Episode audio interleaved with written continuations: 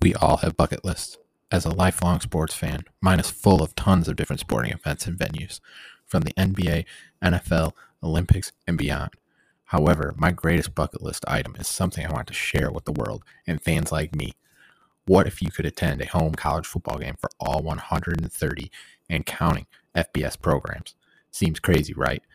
Join me, your host, Bobby Wilson, as I take you along for the ride to see all the FBS venues and more. This is the TNT College Football Podcast. Hello, everyone. Bobby Wilson back from the TNT College Football Podcast. I'm going to take a little bit of time here, a little bit of special segment here um, to talk about just what's happened today in the expansion of college football. Uh, hope you took some time before this to listen to my interview with uh, Tyson Lee, defensive end from Western Michigan. Hopefully, you enjoyed that. Had a lot of fun doing that. But at the same time, I, I feel like I do need to discuss um, as a college football fan and podcaster. I think it's important to discuss what's going on in in the world of college football right now. Um, obviously, I am referring to the pretty. Uh, I don't want to say out of nowhere, um, because there were a little bit of rumors of this last year, um, but USC and UCLA just announcing that they are going to the Big Ten uh, happened at. if if I'm being honest, I'm I was sitting at a work luncheon that my work provided, and all of a sudden, my Twitter feeds keep blowing up about this, and I'm just like, what is going on? So I'm literally telling all my all my coworkers, my, my wife and kids actually were at this function as well, so I'm explaining it to them, like, and just the, the just how mind blowing in how this shatters the landscape of college football. Um, for the Big Ten to add the likes of USC and UCLA is a catastrophic move um, for college sports. Um, I, I, think this is this is something that UCLA and USC need um, because I, th- I well, let me first say when I when I was going to start when I'm thinking about doing this segment on and everything, um, my initial thoughts when I saw this is I'm gonna rant and rave and just lose it about what's going on in college football. But the more I think about it, uh, you, you, have to think more clearly about it. I'm glad it took some time to do that. Um, so now I can think a little bit more clearly about it. Um, but when I look at it from USC and UCLA's perspective, I look at it as these are two programs that, from the national stage in almost every sport, I don't want to say have fallen by the wayside because they haven't. I mean, these are still two prominent programs but because of where they're located on the West Coast in Los Angeles, California, the the average person in the Eastern Time Zone in New York City, in you name the you name it in the Eastern Time Zone, even where I live in the Central Time Zone, we don't stay up to watch Pac-12 after dark. The average fan doesn't stay up to watch Pac-12 after dark football. Um, in, in every other sport as well. I mean, Pac 12 basketball has been unbelievable the past few years, but not too many people have seen it because the games are on until 1 or 2 in the morning. So, for the perspective of USC and UCLA to make this move, I think shows that they really want to put their athletes in the front lines of having the opportunity to display how great they are at their given sport. So, from the football perspective, this gives them the opportunity to shine in front of everyone. When they play the University of Michigan at, say, a noon Eastern time slot or a 2:30 time slot or 3:30 time slot, everybody is now going to see it.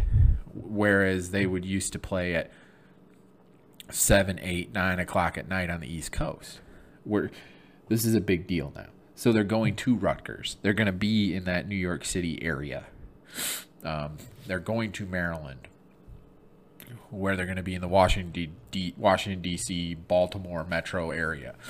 This is it's a big deal for those two to be able to put their athletes into that spotlight. Um, I think it's important to think about like Chip Kelly and how innovative he is as a football coach.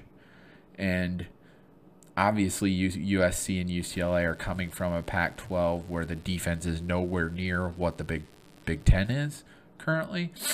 But like an innovative offensive mind like Chip Kelly, you just, I think it's very, very intriguing to see what happens there. Obviously, these two huge pieces are huge pieces to a domino effect that's going to occur. I mean, I think it's a given. I shouldn't say it's a given, but I think it's pretty clear that the Big Ten isn't done adding teams. I, I've I've seen rumors already that Oregon and Washington have applied, and I've even seen rumors where they've already been accepted into the Big Ten. Well, I'll believe that when it becomes official. Just something I've seen not reporting it as fact by any means. But then I look at a lot of the other Pac 12 teams. I know the Big 12 has eyed Arizona and Arizona State for a while. Uh, you have to imagine if Utah was willing to leave to be alongside BYU in that conference. Does Colorado go back home to the Big 12? There's that possibility. Um, you, you look at it from the Pac 12 perspective and you think, who do you add who do you add from the the Mountain West? I've seen many reports that are there are a ton of Mountain West teams that have inquired about it. I, I've seen Boise State is pretty much a lock, but who who knows how true that really is? I, I mean, you have to think Boise State, San Diego State, Fresno State are going to be the first ones getting calls, but you never know. One, I'm very intrigued, and I'm I'm going to put this on Twitter tomorrow. I'm intrigued to see what the thoughts are on this. What about the University of Hawaii? Um, just what that would bring to the table. uh, I just think that would be intriguing. Interested to see what people think about that.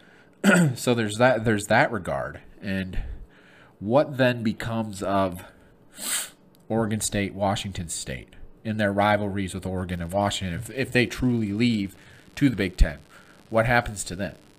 What happens to Cal and Stanford in this? there there's a lot of interesting things going on at the table here that uh, that I'm just really really intrigued to see how all these dominoes fall. Um, I think it then leads to there is going to be a astronomical bidding war for Notre Dame.